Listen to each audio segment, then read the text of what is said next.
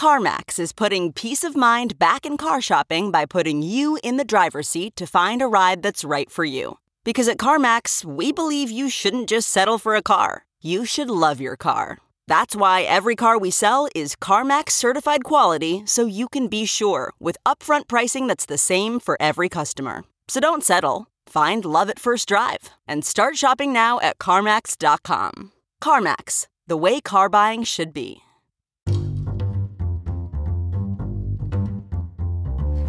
Hi, this is Josh Marshall, and this is the Josh Marshall Podcast. I'm back with I'm back, but but also our co-host uh, Kate is back. Uh, Yay. glad to see you, Kate. I guess you actually you you, you got away, right? You got to actually uh, went away for a week, and and I guess it wasn't just a a staycation. You actually we don't have to get into where you went, but you actually did go somewhere, which is you know in in the in the COVID era. Oh that yeah. does that doesn't go without saying. Um, so that's great. Thing, I Did you the feel thing refreshed? like COVID does not stop Philadelphians from headed to the Jersey Shore. It's like Yeah, uh, it, that's what, that's that, that's like salmon running, you know, Yeah. kind of going back to the going back to the original stream. No, That's totally. Yeah. instinctual. Yeah, so we got uh, we still have, you know, we're we're still dealing with the uh, uh, the unfolding COVID epidemic in the United States and uh, a president who seems to get more and more feral uh, as as his his election reelection prospects become more uh, uh, dubious.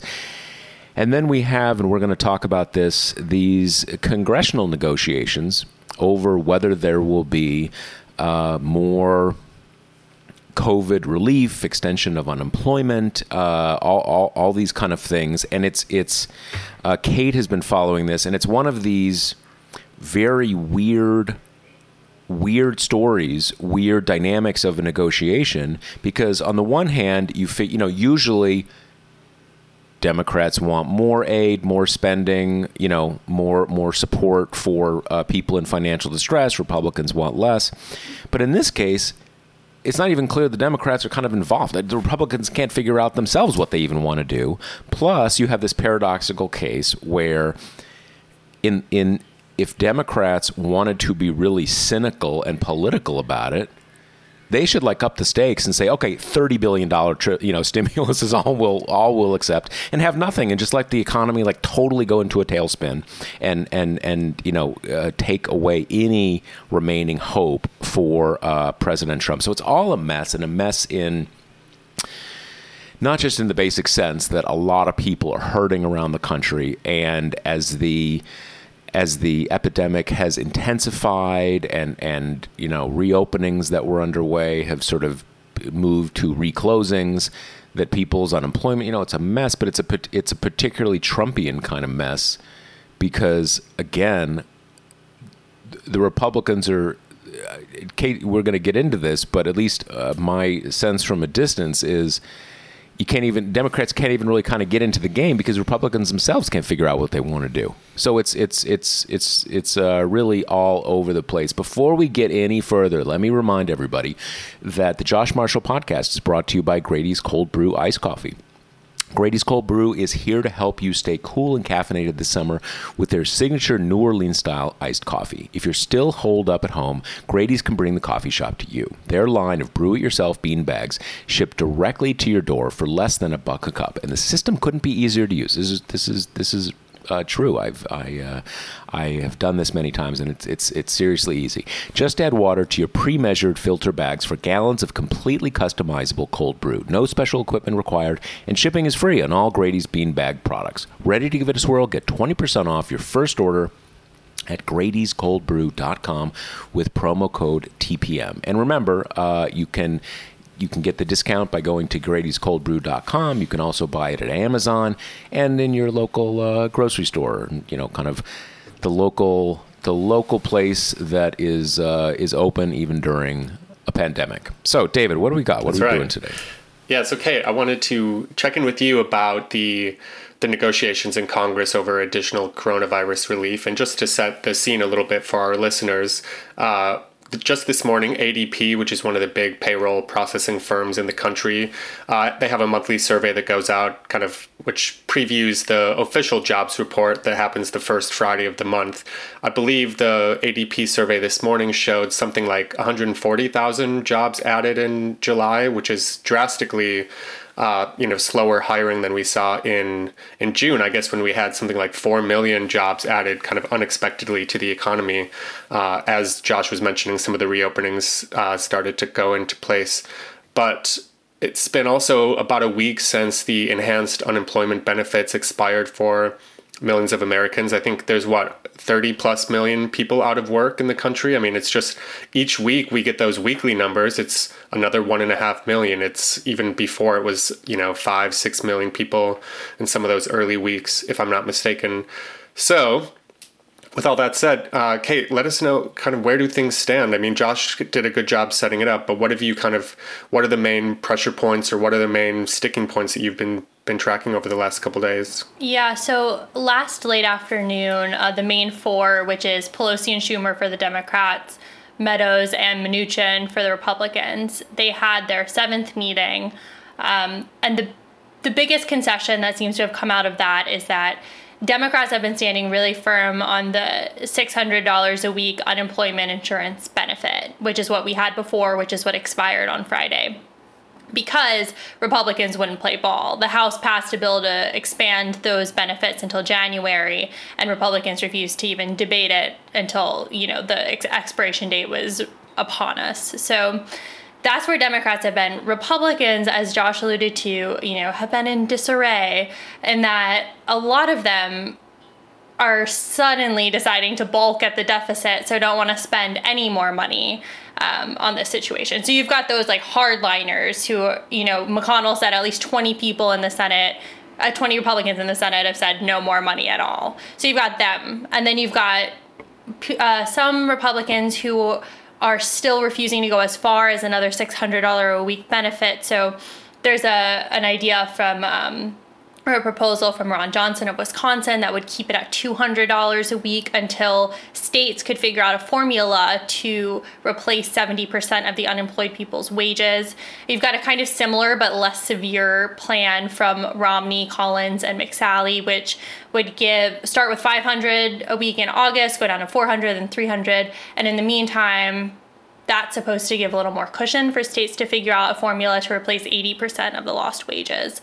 Um, and then Lindsey Graham's got a plan. His would uh, cover up to 100% of the lost wages. But, you know, the problem with that is I talked to some economists about it, and they said that the, the wage replacement idea is not bad in theory. But the problem is there's absolutely no way that states can handle doing these calculations right now, I mean, even their normal unemployment processes are totally backlogged. They can't keep up with that at all. And now to somehow input a new formula to replace a new percentage of wages is just the delay would be huge. They probably wouldn't be able to do it anyway. And, you know, as one told me, only 16 states have uh, updated their computer systems from the 1970s COBOL framework. So it's just they they just don't have the technology to input that kind of plan. So you know it's almost it's giving them something they can say we don't want to do this, we want to do this, but it's you know it's not even a possibility.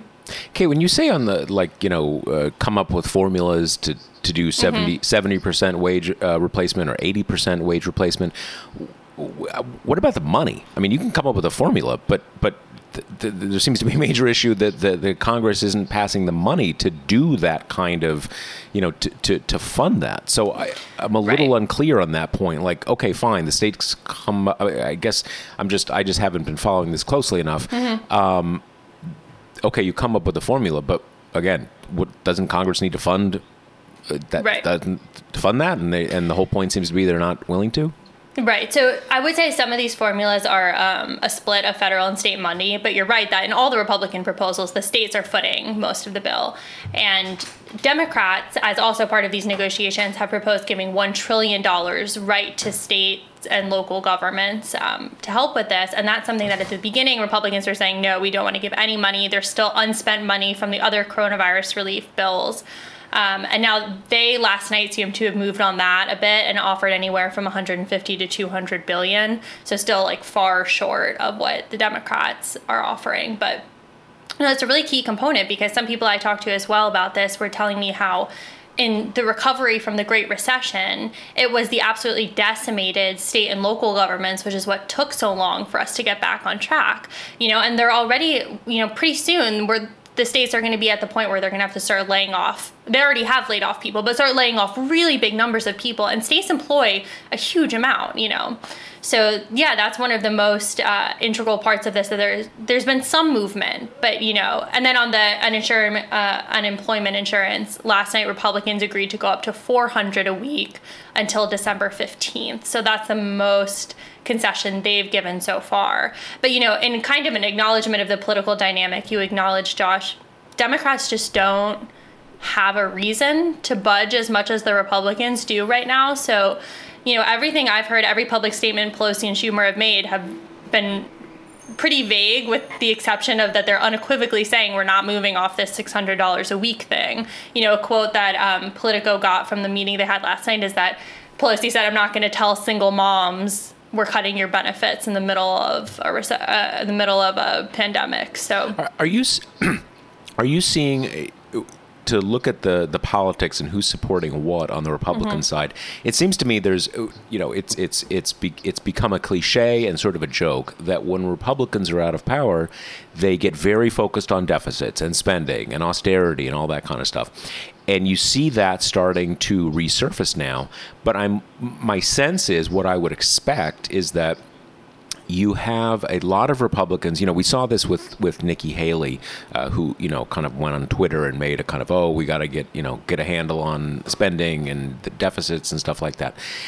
I would assume that you have a dynamic where people like Nikki Haley can kind of see Trump is probably going to lose. So we're you know, kind of we're already moving into opposition, so we're all for austerity all of a sudden, and she's not running anything. So you know, not, not, no no skin off her back. Mm-hmm. Um, but I would assume that Republicans who are up for reelection, you know, people in the Senate who who have to, you know, who are who are on the ballot in November, they're kind of with Trump you know the economy gets worse it is worse for them. So are you, are you seeing that dynamic where like how many of those to the extent that we know um, you know who those 20 people are in the senate are there any of them that are on the ballot in, in november? Like joni ernst. What, what is she saying? No that's that's an excellent point and i think the most pressure that we've seen from the republican caucus is exactly those people you're saying the people who are up for reelection, generally who are vulnerable in their elections, and who, as of now, are slated to go home pretty soon for an August recess and have to face their constituents. So there has been, from some quarters of the party, the quarters that do have something to lose in November, they've been really pushing to at least say, we've done something, you know. And that's created another tension because McConnell isn't in the room. You know, he has to hear Schumer tell it, he's refused to be part of the negotiations. And I think, you know, you can point to a pretty some pretty obvious reasons for that, one of which being McConnell's been burned before trying to craft a deal, you know, working in step with the White House. So he doesn't want to make another one to have Trump backtrack and decide he doesn't like it. And then you've also got he's in a position where by his own admission, half his caucus is not going to like this deal, is not going to support this deal. You're, I think the ultimate deal we're going to see is going to squeak by with, you know, heavy Democratic support, and then you're going to have Republicans who have to say they did something. And, and, and probably, I mean, again, it's I, I, would think it's not just a matter of like saying you did something. It's it's you know the economy is also already very very bad. It's a terrible climate for incumbents, but it can get a lot worse. Right. So you know if you if you if if you really have no more, you could just have things get much much worse and incumbents right. go down in in catastrophic economic situations that's just a that's just a given and again one one of the things that is so interesting to me again that for for our listeners who maybe didn't see this Nikki Haley uh, former governor of South Carolina was was Trump's uh, uh, uh ambassador to UN. the United, yeah, UN ambassador, uh, went on Twitter a couple days ago and said basically, you know, hey, before this goes any further, we got to focus on deficits. You know, no more spend. All you know, kind of re- traditional Republican stuff. And when I saw that, you know, I, I can I can speak Republican even with a de- decent accent, right? And what she's saying is Trump's going to lose. Yeah. This is done. So we You even see you even see that coming into play. I mean, Republicans talking about how the six hundred dollar a week enhanced unemployment you know benefit is an incentive against going back to work. Right? That oh, people just want to stay home because they're making more than they would in their jobs. It's like first of all, you know, maybe we should make it easier for you know people who might go back to jobs that are uh, especially risky, whether it's restaurants or you know the service sector. Like allow them to be safe for a while and, and be able to, you know, survive on some some benefits until things calm down a bit. But um, you know, it's just it doesn't seem like that's tied to reality at all. No one wants to sit around and like, you know, not not go back to your job or not go back to kind of a normal life, you know. But have you picked up on any of that those No, kinds of arguments, Kate? Yeah, that's a really good point. So that is something a lot of the Republicans have been saying. And you know, you're right from the moral standpoint that there is an argument to be made that people should have the economic freedom not to work a dangerous job, especially when it's currently that danger is a danger to everyone, not just those working the jobs. But even from an economic standpoint, I could, there are tons there's tons of research on this argument. And specifically some um, economists at yale did a study on this first round of $600 a week benefits and found no discernible slump in employment. So that i mean it just doesn't hold water. And the people that i talked to were kind of making the case that this $600 a week right into your pocket is the best way to stimulate this really injured economy because you want to give people money and you want them to spend it right away. And Yep. if it's if the money is going to more people who let's say the $600 a week means they're making more than they were before this, that means those are very low income people who are making less than the average before. And low income people will spend that money right away because they have to. They don't have the luxury of saving. So just from an economic standpoint, you know, it doesn't make any sense. It's just the classic Republican thing of trying to, you know, it's welfare queens. It's just that in another form of being like people are lazy, people don't want to work, you know, when it really, I would think the reaction from finding out that more people who are getting this check were making less than this before should be concern, something wrong with that, yeah. you know, and an acknowledgement that this pandemic is hitting, you know, in huge numbers, people, the lowest income people. That's who it's hurting. That's who it's driving out of jobs because those people tended to work in industries like retail and hospitality and things that have been decimated by the crisis.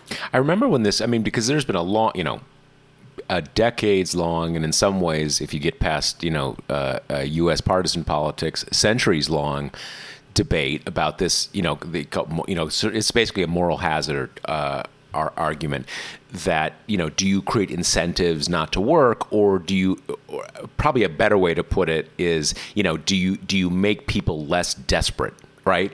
Which which at a certain level is is a feature not a bug right? Um, and and when this first when this came up at the beginning of the epidemic what i mean a what solved a lot of republicans was you, you know we got a presidential election coming up. But the other thing was is like we want people not to work. That's the whole point. We want people to stay home. So like, are we paying people to stay home? Yes, because we want people to stay home.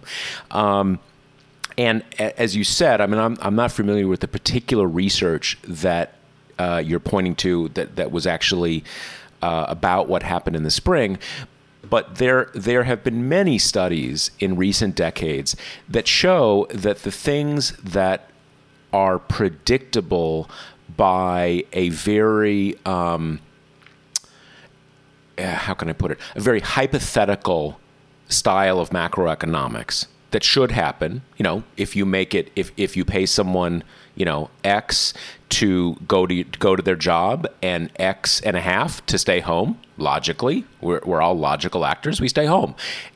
In practice, those things don't actually tend to happen in a lot of cases for a lot of reasons. Just because people have have uh, lots of have lots of motivations beyond purely, you know, uh, rational actor uh, uh, motivations. You know, one thing is that the unemployment insurance is going to run out eventually.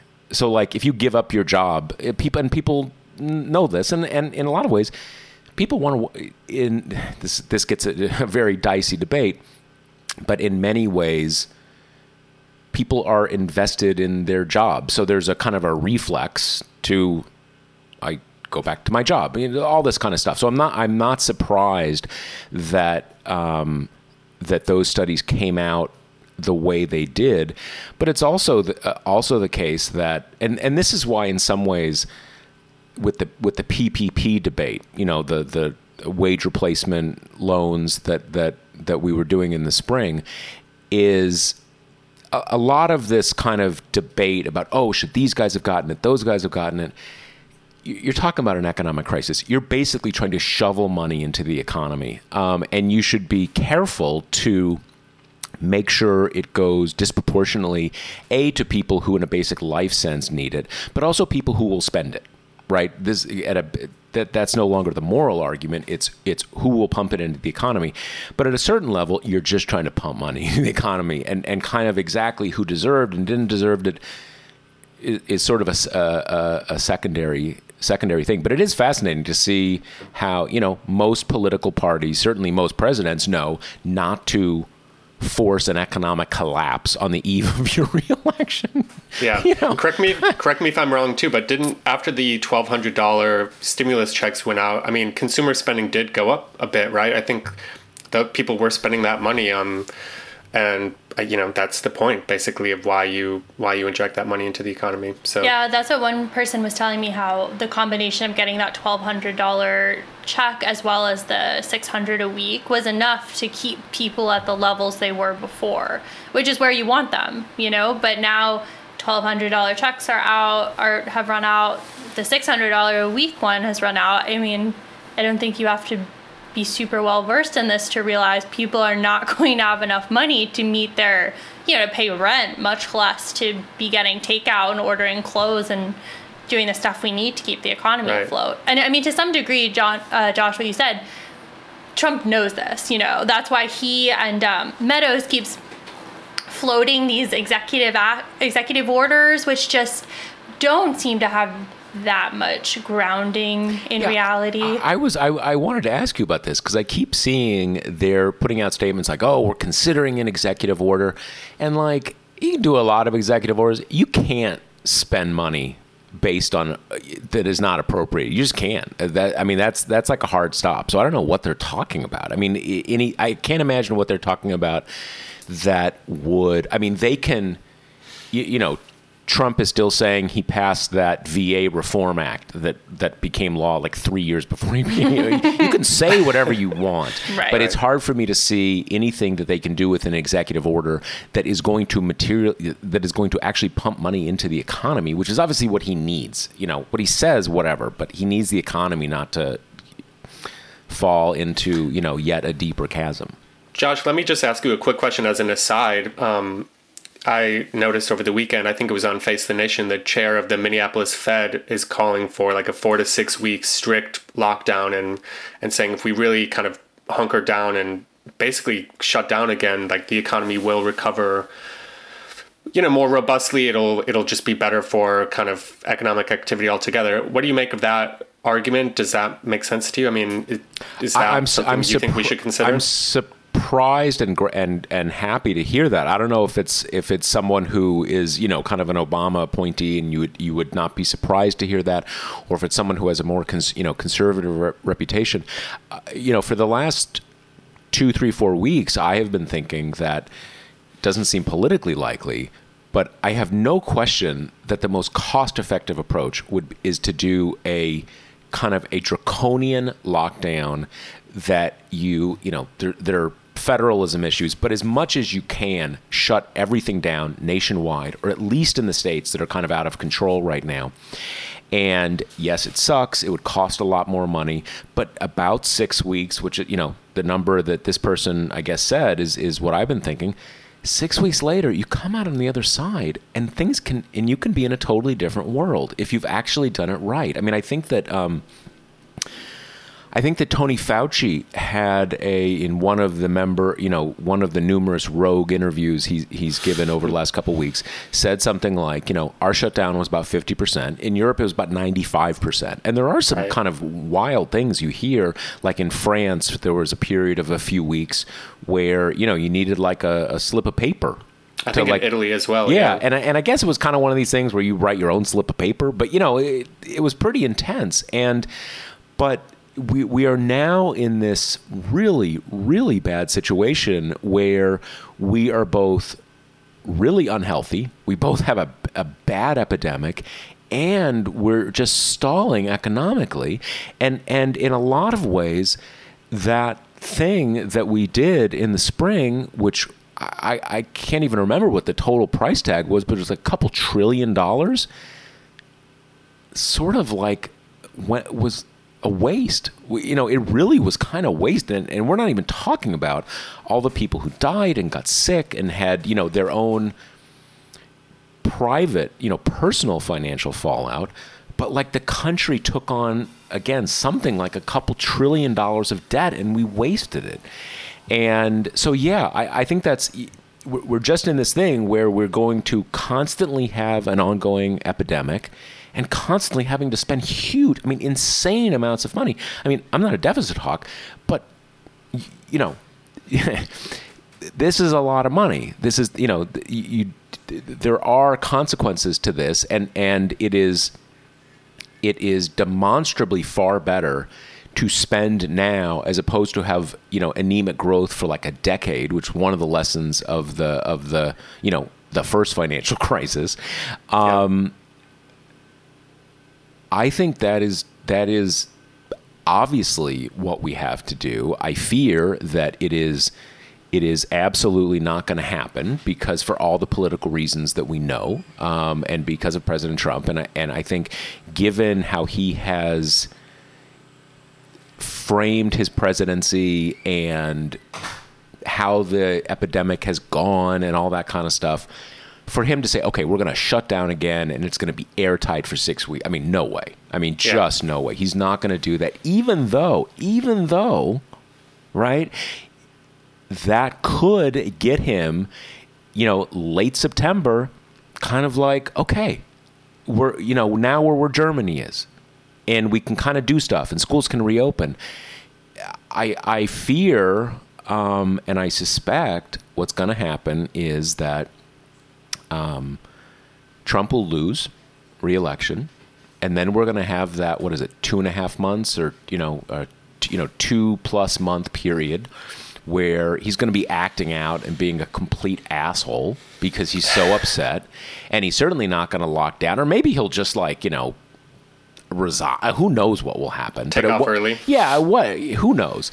And that it'll that that a Biden administration will come in and kind of have to say, all right, we have to do this. We got to, you know, swallow hard and and and just do this because we we are in a situation now where we perpetually have the worst of both worlds. We both have a a, a grave public health crisis and an economic crisis. And, and you know, I, I've done a few posts about this over the last couple weeks that I don't, you know, people don't get just how much worse it is in, in the United States than in other countries like the United States. I mean, it's not like I have to tell people, hey, it's bad. I mean, people know it's bad. They're, they're, you know, they're losing their jobs.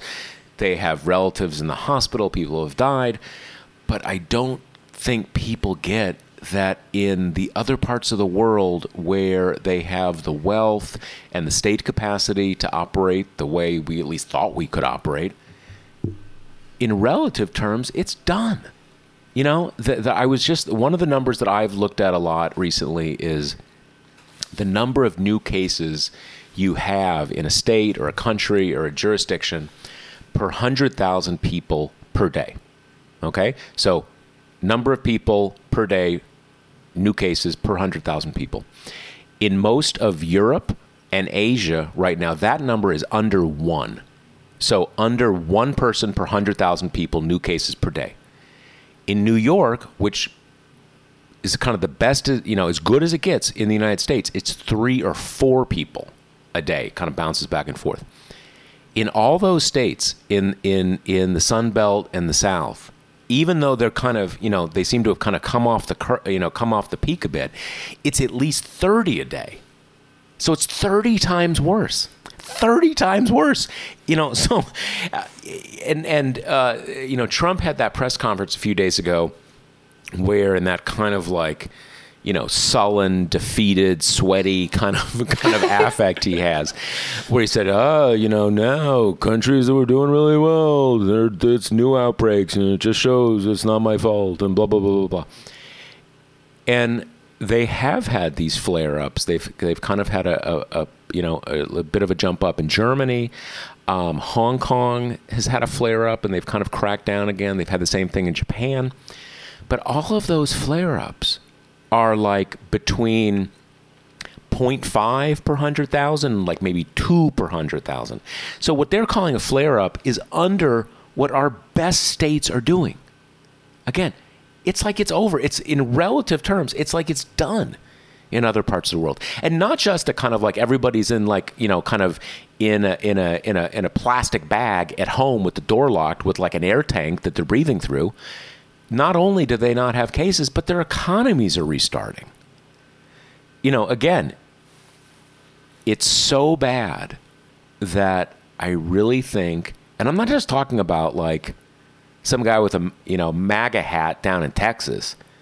Kind of everybody doesn't realize how much worse it is here, and how if you really do the work, which is not easy work, it really does mean shutting things down for a significant period of time you can be back to something that is kind of normal. Not totally normal, but people have jobs or doing stuff. Even in New York, like you're saying, Josh, I think yesterday's numbers, which came out uh, sort of midday today, our positivity rate in New York State was less than 0.9%, 0.86 or 0.0. Point, yeah, I haven't. Uh, I, I, haven't like uh, looked at. The, I, I saw. Uh, but there were still um, momentarily, um, yeah still 600 some cases in New York State, right? Which, like you're talking about in Germany, in Hong Kong, you know, 100 cases and people kind of start to freak out and clamp down again. Yeah, so I even have, like in our best case scenario, it's still quite a bit higher than than international. Yeah, uh, I mean, I think places. that in uh, I haven't looked in the last couple days, but when I looked, you know, three or four days ago in Germany, I think they had um, they had one day that got up to about 500 people. But Germany is four times the population of New York, or a little more than four times. It's it's I think they have uh, like 83 million people. New York is like 19 million people. So yeah, I mean, you know. it's kind of going relatively well in New York, and like it, it is, you know, four times, five times, six times the cases they have there.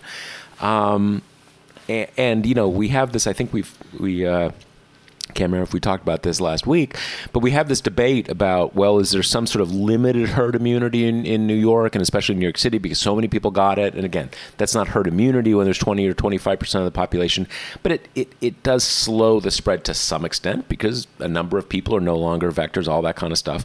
Well, they they they never had that big an outbreak in Germany, um, but this is across the board. That you know just it's doable, and we didn't do it. We just made a decision uh, that we were just going to kind of shuffle through, and it's just um, I think we're going to be wrestling with what that means for just you know for the rest of our lives. It's it's it's unreal.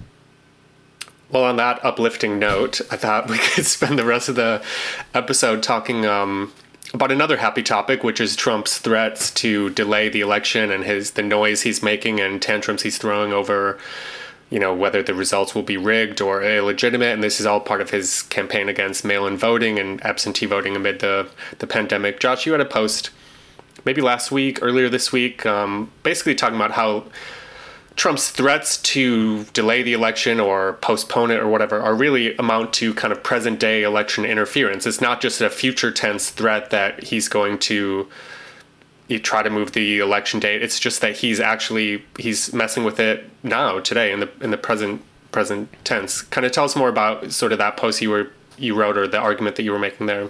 Well, I think it's a kind of psychological warfare because I think that a lot of us uh, certainly his defenders "Oh, he's joking.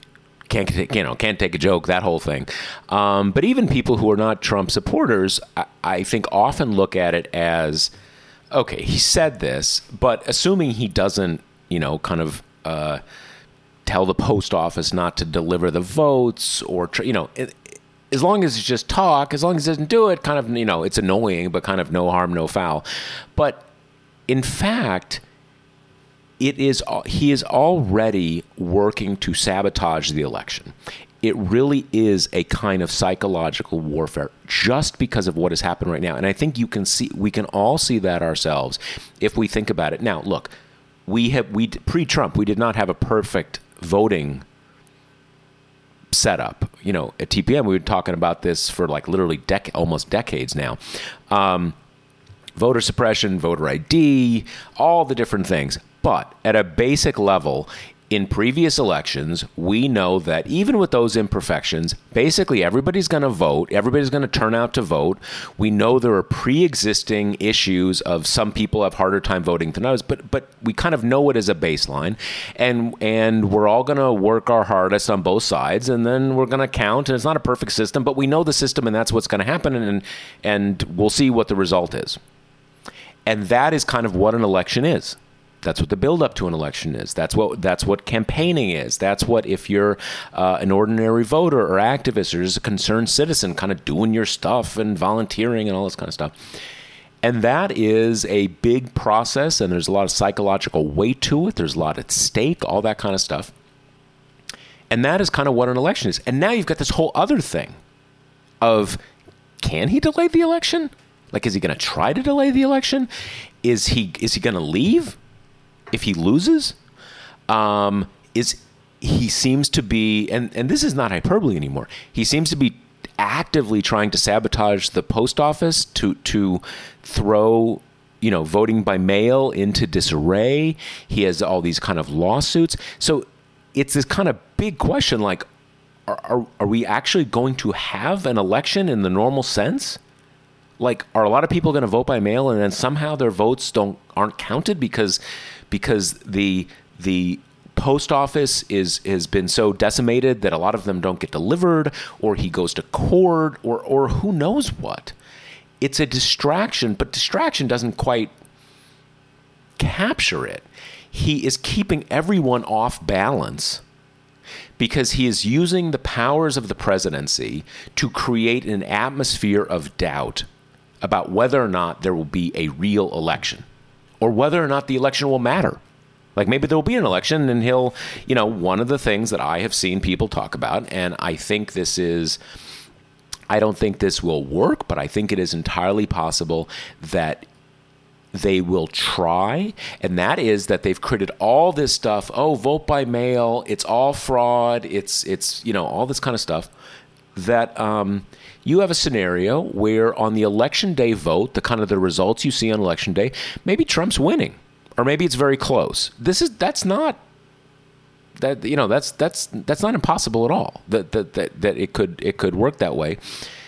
And then it's you know it's one o'clock in the morning, and Trump's already said have to have the results on election night. You know that he has Bill Barr you know, kind of seeking, uh, you know, an emergency injunction with the Supreme Court that these the mail-in ballots are too there's too much fraud, and uh, my client. You know, Attorney General is not the personal lawyer of of the president, but I mean, who are we kidding at this point, right? Um, Donald Trump will be irreparably harmed by uh, by counting these votes. And if you remember, in Bush v. Gore, one of the things I was always struck by, if you go back to Bush, the Bush v. Gore uh, decision, um, what was that it was decided, and, and the Bush argument, the Bush lawyer's argument, was that he will be harmed. Like, candidate George W. Bush will be harmed if you count these votes or do this thing or the, the other thing. And it always, I mean, let alone sort of the problems with what happened in the in in the conclusion of that election, it always struck me as as very odd as a basic aspect of legal and constitutional reasoning that the personal interests of this person, George W. Bush, who cares about George W. Bush? Like voters have a you know voters uh, have skin in the game. They, uh, I'm, I'm at a loss for the moment, uh, for a moment, what the what the term, you know, voters have standing. The country had, you know, the system, the Constitution has standing, but this individual guy, George Bush, he has no standing. Like he's going to be harmed, and therefore we have to, we can't, we can't you know count all the votes like what like that that that just seems bizarre in itself let alone how the case was actually um, how the case was actually uh, decided, but you can see that as a sort of a logical path for them to go down because that path has already been cleared uh, 20 years ago. So I think that that is a that is a key thing. He is working to sabotage this election. He's making it very hard, almost impossible for us to have a normal, free, and fair election. Not because of what he may do in four months or however long, I'm losing track of time, uh, not because of what he may do, not because of what we fear he might get away with, but what he's doing right now. He is creating this cloud of uncertainty that puts everyone sort of wrong foots all his political opponents. And obviously, um, candidate, you know, you could say whatever you want at a certain level. Politics is about kind of like, you know, you know, mind fucking, pardon the French, of uh, you know your opponents and and and kind of you know kind of putting them off guard. But he's using the powers of the state to do it. You know, he can say whatever the hell he wants, but what he's what he is threatening are using his presidential powers, and that's not okay. So, um, I think what is happening right now, just the talk, the talk is action. He is already making it very hard for this country to hold a true election. That's a big and I deal. love that I love that yesterday he all of a sudden carved out a big exception in his opposition to mail in voting by saying that, hey, in Florida, it's actually great. So, Florida, send in your ballots. Um, it's all good. And of course, that comes after, uh, you know, reporting that Democrats had like a you know twice the number of kind of registered you know vote by mail kind of applications or absentee ballots. And so it's like oh shit all of a sudden i uh, you know might be looking at a tough situation in florida. So go figure it's all good there. Well there's a there's there's a guy um, uh, an, an election expert at one of the florida universities who pointed out because you know it's you, you don't have to be a, a Trump creating uncertainty to say that, and we've reported on a lot of this. Having everybody suddenly vote by mail is, is a big deal. You know, states, a lot of states, they don't necessarily have the capacity. There's issues of there's only so much printing capacity in the country, right? It's it's it's a big challenge. But but he pointed out that Florida already has a very robust vote by mail system and the percentage goes up every election. So they are actually florida is actually um, uh, one of the states that is in a pretty good position to do this. So you can see this one of his you know maybe whoever's running his florida campaign is like dude like shut the fuck up. Like what are you doing? Right? You know yeah. th- these things have these these uh, uh, you know trump is trump is very canny as a hustler and that is what he's done his own his whole life. He hustles. He hustles people, he cons people. And and throwing them off their game, putting you kind of wrong footing you is is what he's really good at. Um, it's funny, one during the 2016 election, it may even have been in, in 2015, uh, a TPM reader emailed into our uh, talk email address and this is someone who's in the the the you know high high level New York real estate world, not one of the titans, but someone who works for one of the titans, you know, in that kind of thing. And he was explaining kind of like, you know, how does Trump get away with this kind of stuff? And what he explained is, you know, Trump does business with kind of like an, you know, ordinary New York real estate guy. You know, Trump gets X, he owes this guy 10 million bucks doesn't pay it.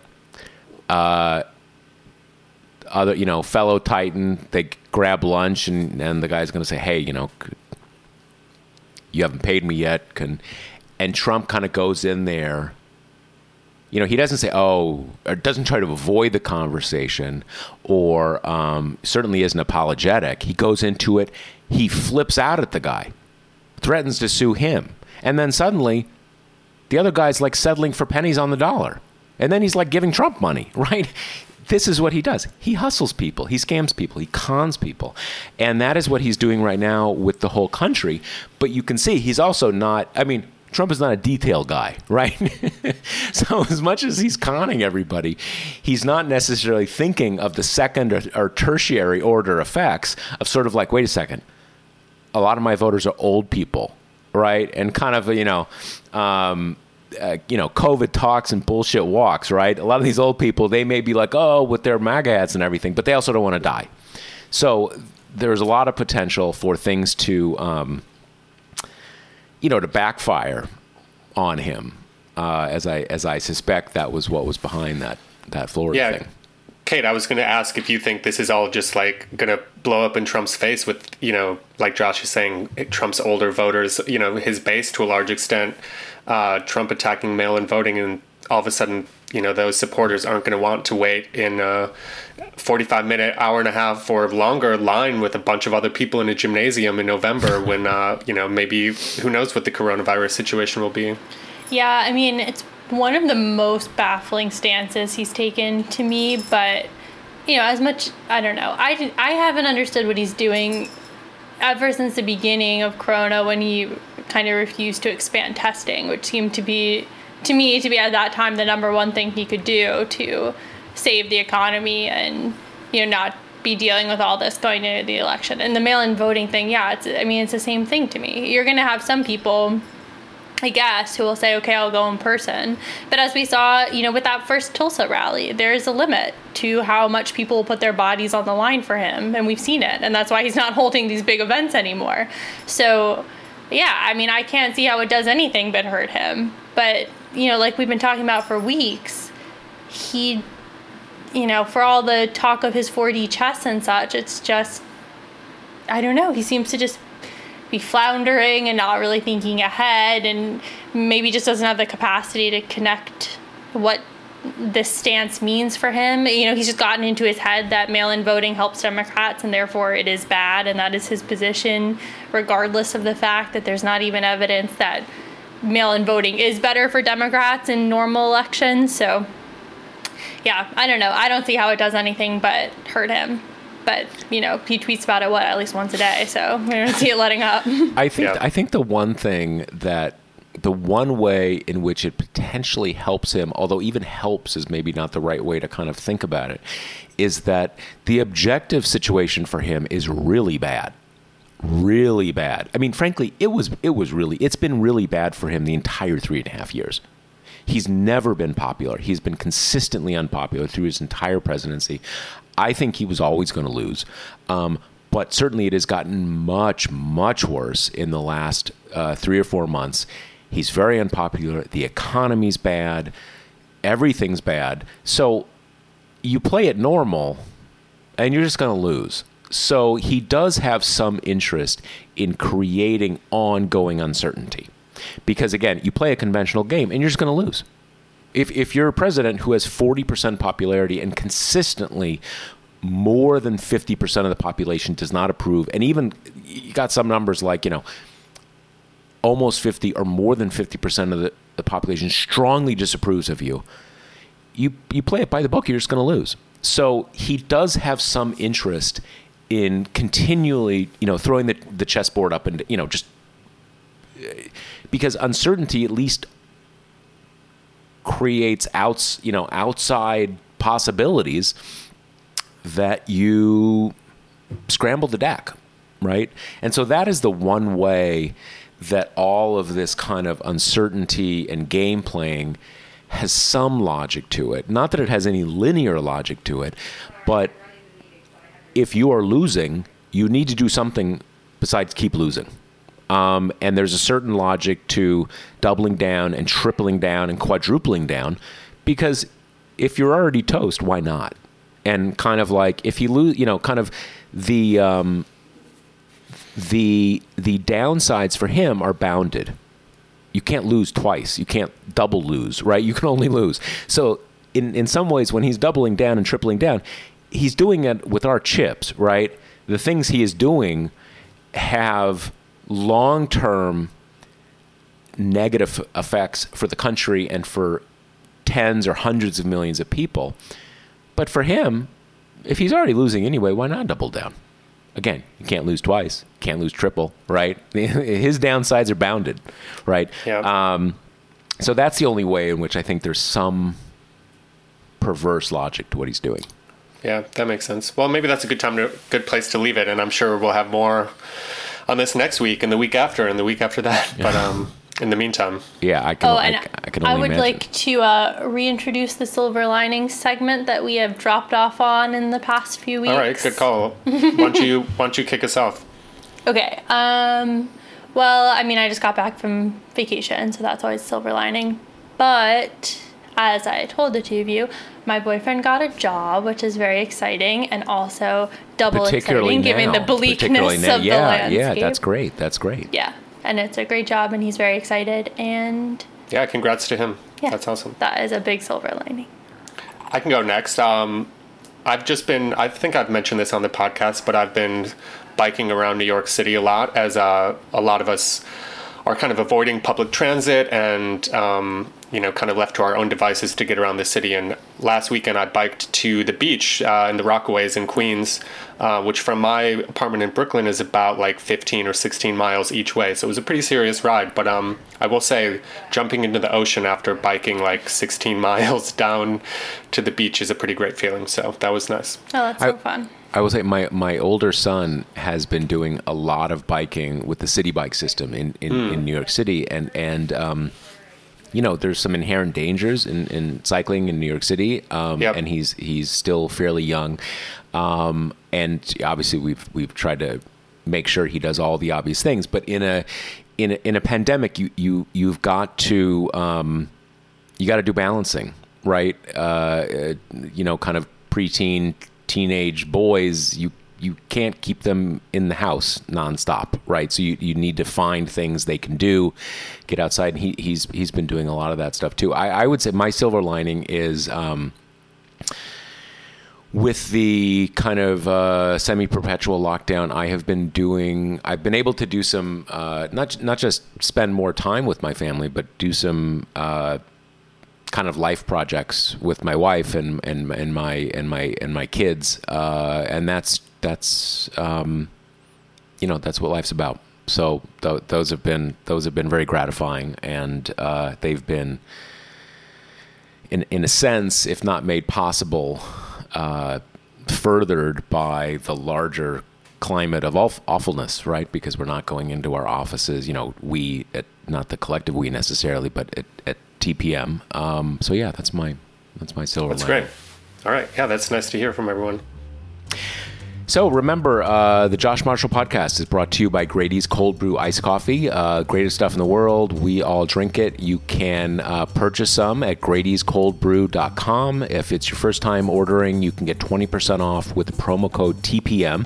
And you can also order at Amazon.com or your local grocery store. And there's, you know, a bunch of different bunch of you know it's funny we talk about tech we talk about formats a lot of different formats of Grady's cold brew iced coffee you can get It's the true. bean bags or you can get the the sort of the, the box or the bottle so it's all good all good stuff All good. All right. Talk to you guys next week. all right Bye. later Thanks, folks guys. Bye. Bye.